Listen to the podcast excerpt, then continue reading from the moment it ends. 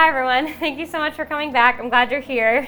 Um, just to kind of, we're going to recap a little bit and then kind of let you know where we're headed today. I always like to know where I'm going. So, yesterday, well, Monday, right, we talked about God's goodness in creation. That God has created us, He's created us with bodies. Those bodies are good. He's created sexuality and it is good. It's His thing. Sometimes we often mix up desire and sexuality and we think it's a bad thing, but it's His thing. He created it and it's good.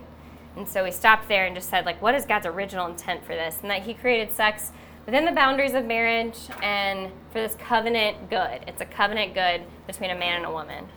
And yesterday we talked about the effects of the fall and how all of that, like God's original good design for sex, was distorted and twisted. We talked about, we saw that in Adam and Eve that sin leads to hiding and leads to blame shifting and we talked about this word porneia that Paul uses for sexual immorality and fornication. And he, we talked about how it makes sex into a thing that's bought and sold. So it's God's good, it was a covenant good, and now it's put on the market. And it's bought and sold, and it's a commodity. And our bodies are, we view them as commodities, and we're the consumers. Um, and we specifically, so I'm trying to give you like two nails to hang this on in the umbrella of the fall. And so one of them is the hookup culture that we talked about yesterday, and we saw that it takes, takes sex and it makes it into a consumer good and instead of a covenant good. And we saw that in the ways that we can view like we saw the no string is attached, we saw ghosting, we saw our idolatries, we talked about pornography, masturbation, all these ways that it can get twisted and it becomes something inward and for us. And so today I, we're going to hang our hat on kind of our own little subculture of Christianity and how we've gotten that wrong a little bit in the church, how we've shifted what God's good intentions for sexuality, and we've also made it a consumer good in our. And some, I want to be really clear about this. There are like unintended consequences of this would be that we receive these messages. So we'll kind of talk about that. We're going to talk about the purity culture. So um, first, I want to read the passage for this week and like tell you guys kind of where we're headed. I'm hoping that as we keep reading and soaking in this passage, it kind of gets in our bones. So, again, 1 Corinthians 6 13 through 20. The body is not meant for sexual immorality, but for the Lord, and the Lord for the body. By his power, God raised the Lord from the dead, and he will raise us also. Do you not know that your bodies are members of Christ himself? Shall I then take the member of Christ and unite them with a prostitute? Never. Do you not know that he who unites himself with a prostitute is one with her in body? For it is said, the two will become one flesh. But he who unites himself with the Lord is one with him in spirit. Flee from sexual immorality. All other sins a man commits are outside his body, but he who sins sexually sins against his own body. Do you know, not know that your body is a temple of the Holy Spirit, who is in you, whom you have received from God? You are not your own, but you were bought at a price. Therefore, honor God with your body. We're specifically going to look at that last verse today that your that your body is a temple of the Holy Spirit who is in you, who you received from God, and that you're not your own, but you are bought with a price. And that's kind of where we're headed today. Um, first, we're going to talk about the purity culture. Are you all familiar with the purity culture? You know what I'm talking about when I say that? Okay. I grew up in like the heaviness of the purity culture, but I think we still feel some effects of that now, and it's different in different places. So, but that's kind of was a lot of where I kind of came from and thought about sexuality when I was growing up.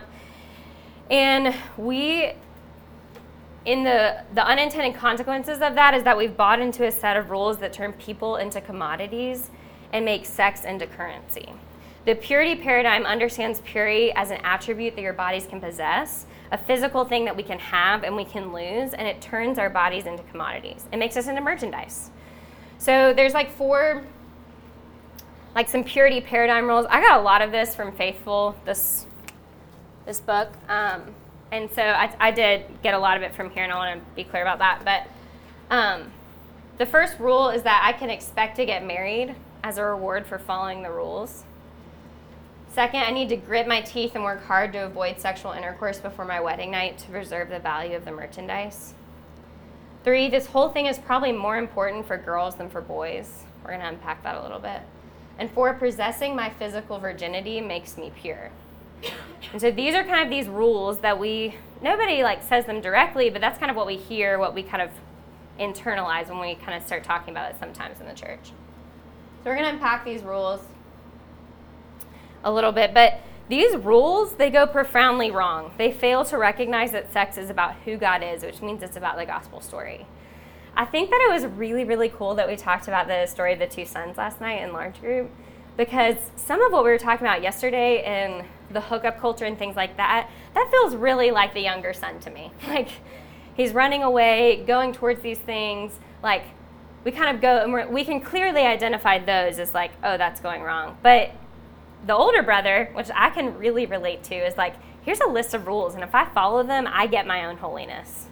And that is not how this works. And that's kind of the rule we've bought into. We forget about that is about the gospel story and it's God's kindness to us. And it changes it changes us from looking at commodities instead of that we're sons and daughters of the king. So we're going to keep unpacking that a little bit. But let's talk about these rules for a little bit. Maybe you can relate to some. I can expect to get married as a reward for following the rules. Well, the Christian life is not about following rules to get rewards. It's just not. And it is full of grace. Full stop. That's it. It's all about grace. And the whole of Christian life is that we confess on our own that we cannot behave well. Like on my own, left to my own devices, I cannot do the right thing. But we are bound and broken by sin and we're in desperate need of grace. We do not like admitting that we're needy. Well, okay, I'll speak for myself. I do not like admitting that I'm needy or that I might need grace or that I can't do things on my own. It's very anti our culture, our individual American culture, that like I can do it. And this is saying, like, this kind of buys into that. Like, hey, if I do all the right things, then I get the reward of marriage. And that's not true.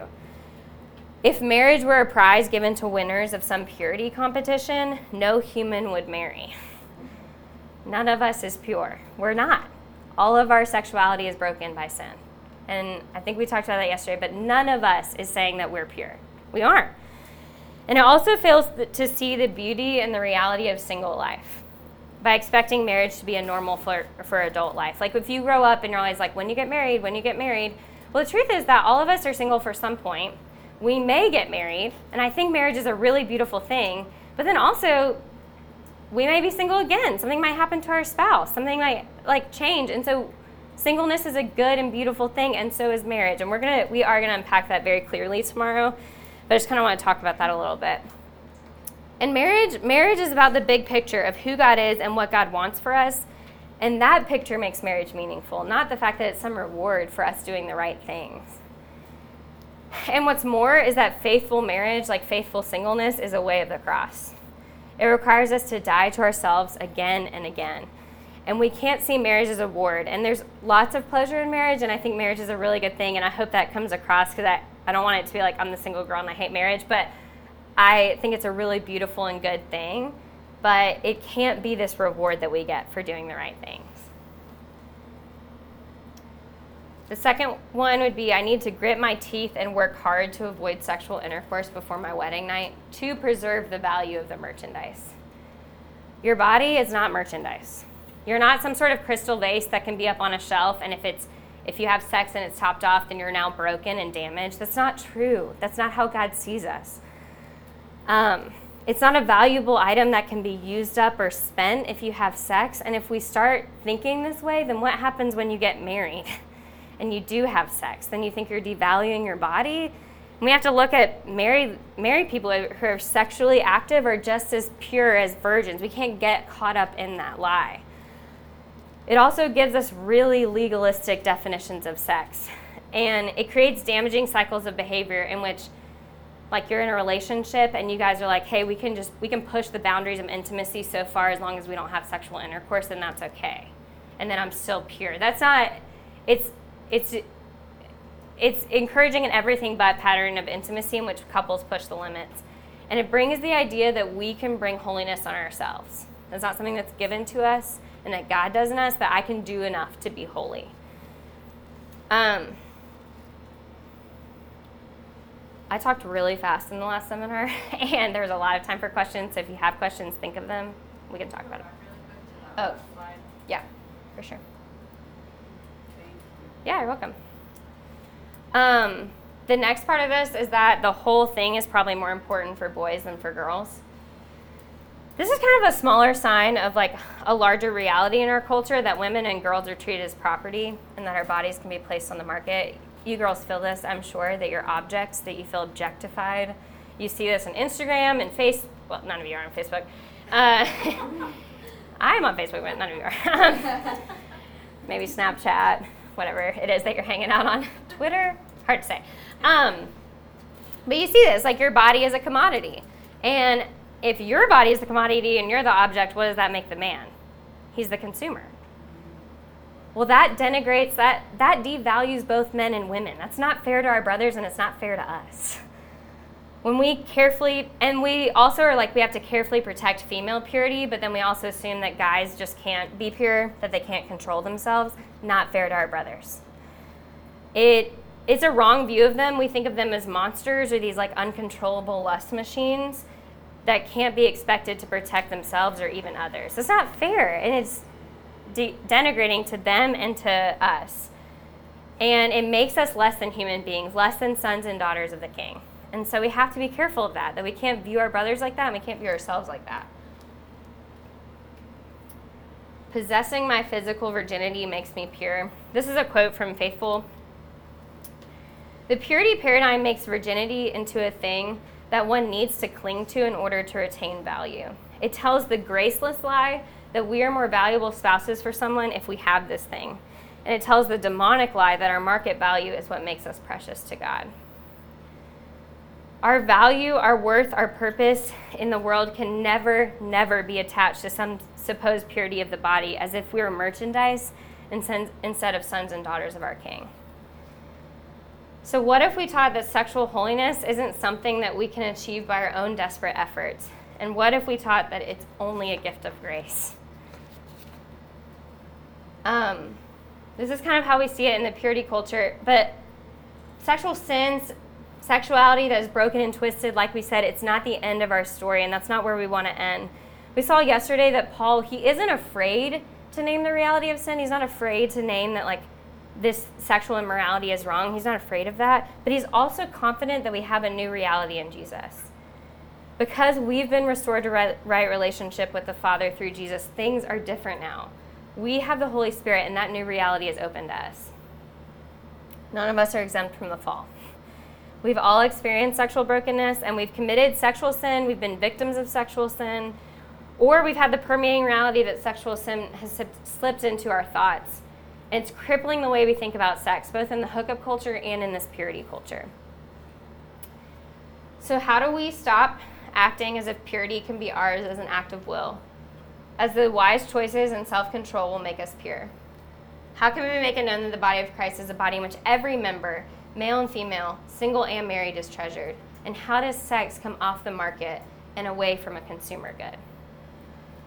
That's a great question. Um, I have this video. Okay, it's not a great transition. We're just to do it, but um, hopefully I can make it work. This is a video by a man named Matt Chandler, and he was kind of giving a speech at this Desiring God conference, and I think it's really relevant to what we just talked about. So it's it's probably like three minutes. So anyway. But it, it didn't take long um, before my passion for the gospel and, and, my passion to see lost men and women saved um, started to rub against or collide with the church. And, and so it wasn't very long, and, and I, I won't I, I, can give you dozens and dozens of stories, but, but really one that kind of broke the camel's back where I decided if I was going to do this, I wasn't going to do it as a churchman because the church, more often than not, was an enemy of conversion and not its friend. I'll give you an example.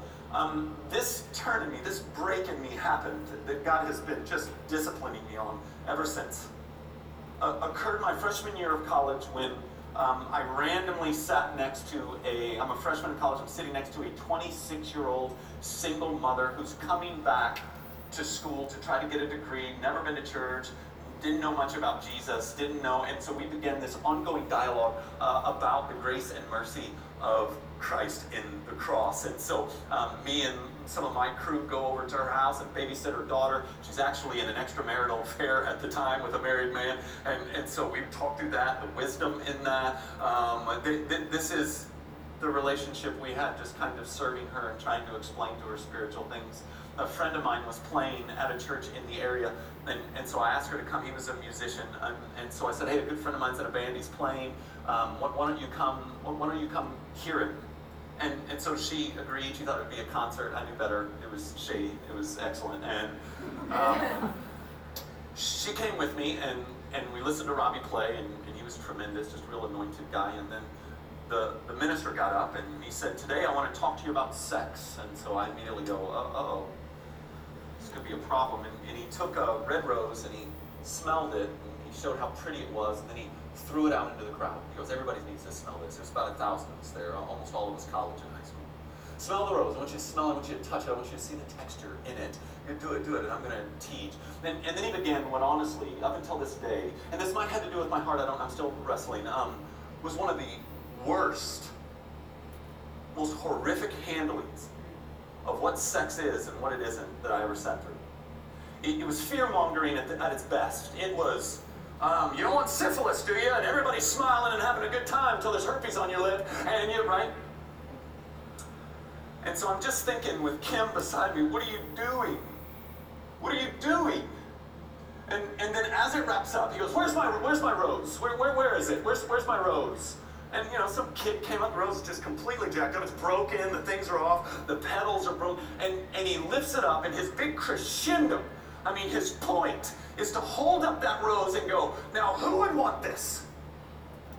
Who would want this rose? And I remember feeling anger, like real, legitimate, I want to hurt him anger. And it was all I could do not to scream out, Jesus wants the rose. That's the point of the gospel that Jesus wants the rose.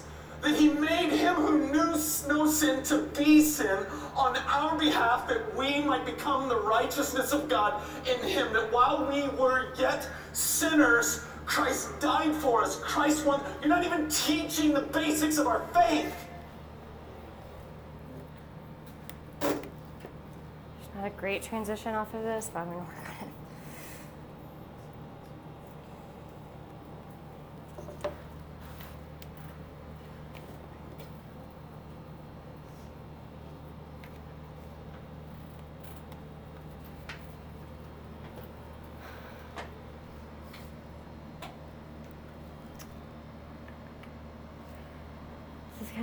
A a little clip, but I think I thought about telling that story, but I think he does it really well, and he's very passionate. Um, but the good news is that you were bought with a price. That Jesus has bought you with the price of his life. And he became naked and unashamed on the cross that you could be naked and unashamed. Jesus wants the rose.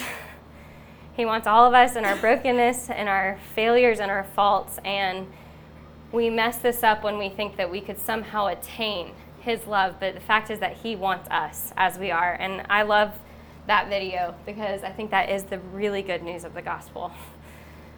Um, he went to the depths of hell for each of you, and there's no place, there's no amount of sin or darkness that He wouldn't go to for you. And we don't have to join the sex market because we've been bought with a price. He bought us with, the, with the blood of his son. And my former pastor used to say that your sin is not a hindrance to the work of Jesus in you, but it's the very reason for the work of Jesus in you. And I think we have to remember that that sin has used to be our reality, but we are bought with a price. Um, we're going to pull out these verses that by his power God raised the Lord from the dead, and he's going to raise us also. You are not your own, but you are bought with a price. You were washed, you were sanctified, you're justified in the name of the Lord Jesus Christ in the Spirit of our God. Our new reality is holiness. That's the good news of redemption. And He is going to do the work to accomplish this in us. That's the crazy part of the gospel is that you don't do anything. You don't save you and you don't change you, but God does it in and through you. And He is going to finish the good work that He started in us. Um, I love this story, and I thought that it would be kind of a good way to sort of en- encompass what we just talked about. But this is the story of the adulterous woman. That's actually how we know her. It's kind of wild that we call her the adulterous woman, like we call her that. Um, so I'm going to read this and we'll just kind of talk about it. But It's John 8, 1 through 11, if y'all want to turn there with me or pull it up in your app or whatever. Um, at dawn, he appeared again in the temple courts where all the people, people gathered around him, and he sat down to teach them. The teachers of the law and the Pharisees brought in a woman caught in adultery. They made her stand before the group and said to Jesus, Teacher, this woman was caught in the act of adultery. In the law, Moses commanded us to stone such women. Now, what do you say? They're using this question as a trap in order to have a basis for accusing him. But Jesus bent down and stared to write and started to write on the ground with his finger. When they kept on questioning him, he straightened up and said to them, Let any one of you who is without sin be the first to throw a stone at her. Again, he stooped down and wrote on the ground. At this, those who heard began to go away one at a time, the older ones first, until only Jesus was left, with a woman still standing there. Jesus straightened up and asked her, Woman, where are they? Has no one condemned you? No one, sir, she said. Then neither do I condemn you, Jesus declared. Now go and leave your life of sin. Okay, so what do we see kind of happening in this story? We have Jesus, we have the Pharisees, and they've brought out this woman, right? Who's like, they said she's committed acts of adultery. She was caught in the act of adultery, so she's caught right in the middle of it, right? And what what are the, what do the Pharisees want out of her? You can actually answer if you want. What are the Pharisees trying to do? They want to stone her. Did I hear that? Yeah, they want to stone her. It's a terrible punishment, it sounds like, to be stoned to death. They want to make an example out of her? Yeah. They're trying to trap Jesus, right? So it's not even this, like, out of this loving care for this woman. They're just trying to use her to trap Jesus, right? And so they kind of bring her in front of him. And what does Jesus do? Yeah, embarrasses them. How do? What is he? What's his actually doing? Teaching technically, but they're still embarrassed by it. Yeah, yeah, he's teaching. But how? Like, what's happening? He's writing something on the ground. Isn't that right? Yeah. So he starts like, I, um, my high school girls and I have done this this person of Jesus study this last spring, and we. It's been so cool for me to think about Jesus as a person, with like emotions and like fully human. I think I just don't really let that seep into me. But he is a person with human, like with emotions, and he's sitting and he sees this woman who I can't imagine the shame that she's going through. She was just caught in this act. She's brought before all of these men, and they're using her to try and trap Jesus. And Jesus, in that moment, he starts. I love that Jesus. It feels like he's like always put in a corner a little bit. And you're like, how's he gonna get out of this one? And then he always has this third brilliant option. Like I don't know. It's just amazing. And so he, you're just like, I don't know how he's to do it. And he does it. And so he just starts writing on the ground. I wish I knew what he wrote. I just don't. Like, I don't know what he wrote, and people speculate, but we just don't know. But whatever he wrote, it seems to have quite the effect, right? What happens after he starts writing? Well, he tells them, he says, Let any of you who is out without sin be the first to stone her. And he starts writing this stuff, and they they start leaving the oldest ones first, which is interesting. The oldest ones first down to the youngest, and one by one they start leaving and they start walking away. So, whatever Jesus has written, and the words, let you without sin be the first one to st- throw a stone at her, it seems to have an effect on them. So they start walking away, and what, what do you see Jesus doing after that? What does he ask? I feel like, yeah, okay, I'll keep going. Um, He asks her, Woman, where are they? Has no one condemned you? And she says, No one, sir. And he, he says, well, neither do I condemn you. Go and now and leave your life of sin. Jesus was the only one there who was without sin that could have thrown a stone at her. He was the only one that could condemn her, and he, he was without sin. And the only one that is without sin that can condemn her doesn't. He forgives her. And he says, Now go and leave your life of sin. He both forgives her and propels her towards holiness. And I think that's a really beautiful picture of kind of what God's attitude towards us. He forgives us right where we are, not where He wants us to be, but right where we are. And He tells us to go and leave our life of sin. Um, the good news, like God has really good intentions for his people because he loves us. We're his children. And the good news of the gospel is that salvation doesn't stop with forgiveness. Wouldn't that be a bummer? Like if it just stopped with forgiveness and he never changed us, we'd still be kind of in our cycles, but he actually moves us to transformation. I mean, a butterfly, that's why I just put it up there. Cheesy, but here we are. Um, God saves us where we are, but he doesn't leave us there. And as we become more and more like Him, we become visible testimonies to what God has done in our lives. And part of what that means is to reject and stay away from se- sex going wrong, how sex has gone wrong. Um, we have this like resurrection power, which I don't think we, we often like hang at the cross that we're forgiven, but also Jesus was resurrected from the dead. That's wild. Like, death to life. Like that is the good news of the gospel, that we are also going to be resurrected. Scripture allows us to think about porneia, all the ways that sex has gone wrong, is dead. And as we put those to death in the power of the Spirit, we get to live a resurrected life. One that becomes visible in our bodies. I took this quote from Romans 8, and someone in the last class said this was in your devotional this morning. I didn't do the devotionals, but it, I think it paralleled a lot, so maybe if you did them, you can kind of connect with that. But if the spirit of him who raised Jesus from the dead dwells in you, he who raised Christ from the dead will give life to your mortal bodies also through his spirit who dwells in you. We get the spirit now. Our bodies are off the market and they're bought with a price. And we get the spirit of God with us. Um, this is the J curve. This is actually the book. I haven't read read the book by Paul Miller. I think I heard it was in the yeah, yeah, in the auditorium, Promised Land. Forgot to call it the Promised Land. Um, but I, he has this other book about Ruth, which Ruth is probably my favorite story in the Bible, which I, maybe is so girly, but I love it. And he talks about this J curve, and that in every good story we see this pattern of life, death, and life plus. And so, uh, if you think about like even the story of Ruth, like it starts with Naomi. She loses all four of her children and her husband, like, or her two children and her husband. Like, it just starts out with like life is kind of going okay. She has this terrible death, and then she she moves. She says, "Call me bitter," which I think is interesting. She like literally changed her name to bitter because that's how bad it felt for her. And so Naomi moves. Ruth kind of clings to her. She's like, "Where you go, I'll go." They go to this new place. Not a lot of hope for like what's going to happen next. And Boaz, comes and he's this kinsman redeemer and he redeems her situation. He brings back a man into their situation, which is what they needed culturally for her to be able to do anything for Naomi and for Ruth. And so, and Jesus is in the line of Boaz. And so it's this like life, death, life plus. Like life is happening, it's going okay. Think about a rom com.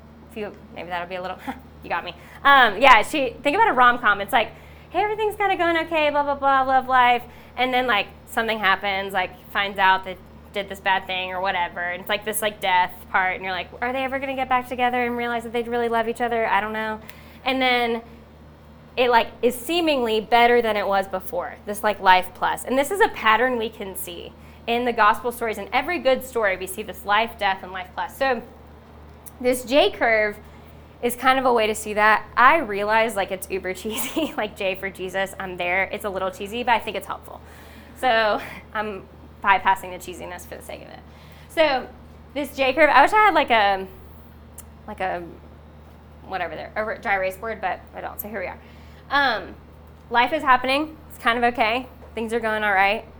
Death happens. You're at the bottom of this J curve. Like seemingly there is no hope and God brings life out of death. And it's seemingly better than it was before. Um, and we have to remember in those moments that God is the God of resurrection. I went through this like pretty hard period in my life last, not last fall, but the fall before. This was really dark, and there's a lot of things that the Lord was working in me to really bring to death. And like, death felt like death to me, which I think we don't think about that. But sometimes when we're dying to ourselves and dying to certain things, it actually feels like death and feels terrible. And this was a truth that I clung on to in that moment, in that season of my life, because, like, I can believe that He's the God of resurrection. And in that season, I needed Him to be the God of resurrection. Like, I was like, this has to be true. Like, I hope that you're the God that you say you are, because if not, I'm without hope. And just to really cling, like, God, I don't know how you're going to bring life out of this, but you are. Like, you're the God of resurrection, and I'm going to pray and hope and cling to the fact that you'll bring life out of this, what is seemingly a lot of death. Um, so you have to remember that He is the God of resurrection. He picks up the old dead thing, He burns away what was dross. You know, if you heard that kind of theory, like you take metal and there's dross on it, you put it in a refiner's fire, and the dross comes off, and you're left with the metal. Sometimes we use that, but we forget that fire feels like fire. It burns. Like it actually is quite painful. And so sometimes when God is ripping us away from those idols, from those things, all these, for us in this context, for all the sex gone wrong, it actually feels like death and it burns. And we trust that He's going to bring life out of that death. Um, and when He does, He raises it as desire redeemed. He raises it as sex that tells the truth about reality. Desire is God's good creation, and He's not going to let it go. He's the God of redemption, and He's going to do the work of redemption. Um, he's the God who redeems. He is about the work of taking what's selfish and tra- transforming it into a love that's for others, for the spouse and for God. He takes what we want to use to glorify ourselves and he uses it for his glory. He takes shame and restores it for unashamed nakedness that is possible in the covenant of marriage. And he takes the blame shifting and transforms it into a love that takes responsibility for his actions. He takes love that distorts maleness and femaleness and he opens up to a love that values men and women as children, as sons and daughters of the king. Our understanding of sex gone wrong can never be one of works based righteousness. It can't be as though we could get sex right in order to get our relationships with God right. We don't get sex right and come to God, but God the Father, because of Jesus, restores us to right relationship with Him. And the Spirit, we each get the Spirit who's in each of us, helps us to be faithful witnesses to what Christ has done. Um, I didn't talk as fast as the first session, but that's kind of where I want to end today. I want us to really think about tomorrow, we're going to talk about what faithfulness looks like with our bodies. How do we live in this this section, what does it look like to be both faithful in singleness and faithful in marriage, and how do we flesh that out? So we're going to talk about that tomorrow. Does anyone have any questions, or what questions do you have? Yeah. How do we like keep the mentality of like not being a product to be bought, but also like understanding our value because we were bought by God? Tell me more about that. Like, if you're saying we're not something that can be purchased, or like we're not Mhm. like material, but like we still need to know our worth because we were bought by God. Like, how Yeah. do we differentiate between those two mentalities? Yeah, so you're saying like how do we kind of change out of this like okay, I'm not meant to be bought. Are you talking specifically like in the church culture maybe too or in general? I'm not this consumer good, Yeah. but I'm supposed to but I'm actually loved and treasured by the king Yeah. kind of thing. That's a really good question. Um, we are going to unpack some of that tomorrow, but what I think is best is that we we forget that we're children. like we're sons and daughters of the king, and so we have a really really good father. And he loves us and he delights in us. And in his goodness, like he wants us to live in the created order that he gave us because that's where human like the best flourishing comes. You know, when you think about like even like a father to like a kid and if they're telling them not to do something like the classic example would be like stick your finger in the outlet. It's because it would bring you pain right? And as a kid you're like why are you telling me not to do that? Like that's so mean you know whatever. We get into that kind of way but it's really like oh if we we ha- i think we have to keep reminding ourselves of who he is and his love for us. And tomorrow we're going to talk about this but our obedience always has to be in response to his kindness and so it can't be something that we're just like, I got to do it to get his love, but out, out of like receiving his love, we kind of move out of that. Does that help you answer a little bit? also Yeah. in regards to that i think um, in helping us to understand like that we're bought with a price like it's just this idea of transitioning ownership like we are no longer our own Yeah. but like god god takes full responsibility for us Yeah. and, like so that line um, I, like in this translation i like this like he says, Don't you see that you can't live however you please, squandering what God paid such a high price for? The physical part of you is not some piece of property belonging to the spiritual part of you. God owns God owns the whole works. So people see Yeah. So I just I love that idea that Yeah. we don't have to be owned by the like sex market, Mhm. but that God is like we are His. Yeah. I don't know if that provides me clarity. Yeah, thank you. Yeah, thanks for adding to that. That's helpful. Yeah. Yeah. Um, I feel like a lot of times we think of this like purity paradigm as a problem that like comes from the top down, like from like authority figures and parents and that kind of thing. Mhm. But honestly, I feel like it's something that we do to each other a lot, Mhm. and like especially as girls, and especially as like teenage girls in high school, I feel like we're constantly like either shaming each other for Mhm. not being sexually active, or shaming each other for being sexually active. Yeah. And this happens like I go to a Christian school and I Mhm. hear both sides of it every day. Like, what is your like? How would you recommend? Like, like, what would be a good way to approach that topic? Yeah. Um, with other girls my age, Yeah. in, in like not an aggressive like Mhm. you know people with like a topic of like how how do I enter into a conversation Mm. and be like this is how this makes me feel. Yeah. It's a really good question. So she said that a lot of times, even like in high school, there's times when this feels like the, the purity paradigm that we talked about can sometimes come top down, like from authority figures, but even we do it to each other. Like we can either shame people for what they've done with their boyfriends or girlfriends or whatever, or the things that they're doing, or we feel shame because we haven't done those things. And like, how do you approach that? I think one, like, I'm not sure that I have all the answers of how. Well, I, I know I don't have all the answers um, in general, but I don't know exactly how to exactly how to approach that. But I think the fact that you're acknowledging that is a really good thing. I definitely I grew up in the purity culture a lot. I read Kiss Dating Goodbye and I kissed it goodbye, and thank you. Um, and I thought I really did think I was better than a lot of my friends because I kissed it goodbye. Like, and how I, I love thinking about that uh, that parable of the two sons and like I was the righteous older brother and I was just thinking like I did this I got it all right and like and shaming and putting people down instead of really realizing that like the the great love that God has for me and my brokenness and not seeing it. Um, I think the language that you use just in general is helpful to be like, hey, this makes me feel like this when you say that. And engaging in those conversations with your friends and really helping. And not as a way of like, I know all the answers in this and you don't, but hey, sometimes like I think when you use that language, that's how that makes me feel. And I don't really think that's how God sees us, you know, and kind of working through that in the context of those relationships. But I think that's definitely a reality that it's not only just the top down, but we do it to each other. And I think it's good to realize, even in yourself, how you do that with other people. So, And the scripture that you used today just totally backs that up. Like, we can't cast stones because we're Yeah. not innocent. Um, because, I mean, as you said, like, none of us are pure. And so we are seeing our friends doing things just coming from a place of, like, humility yeah, and from a place of love to say, I see you hurting in this way and I, I want to love you through this yeah, um, you know, it's like we're not the ones that can forgive that, but Yeah. to approach in love and humility and saying like, I want to share what I believe is truth with you, and, but not coming from like a place of judgment, Yeah. but just a place of love. yeah. Like I love you and I care for you. Yeah. Yeah, that's a good point. We, yeah, none of us can cast stones, even though I would like to think I can. But yeah, we can't.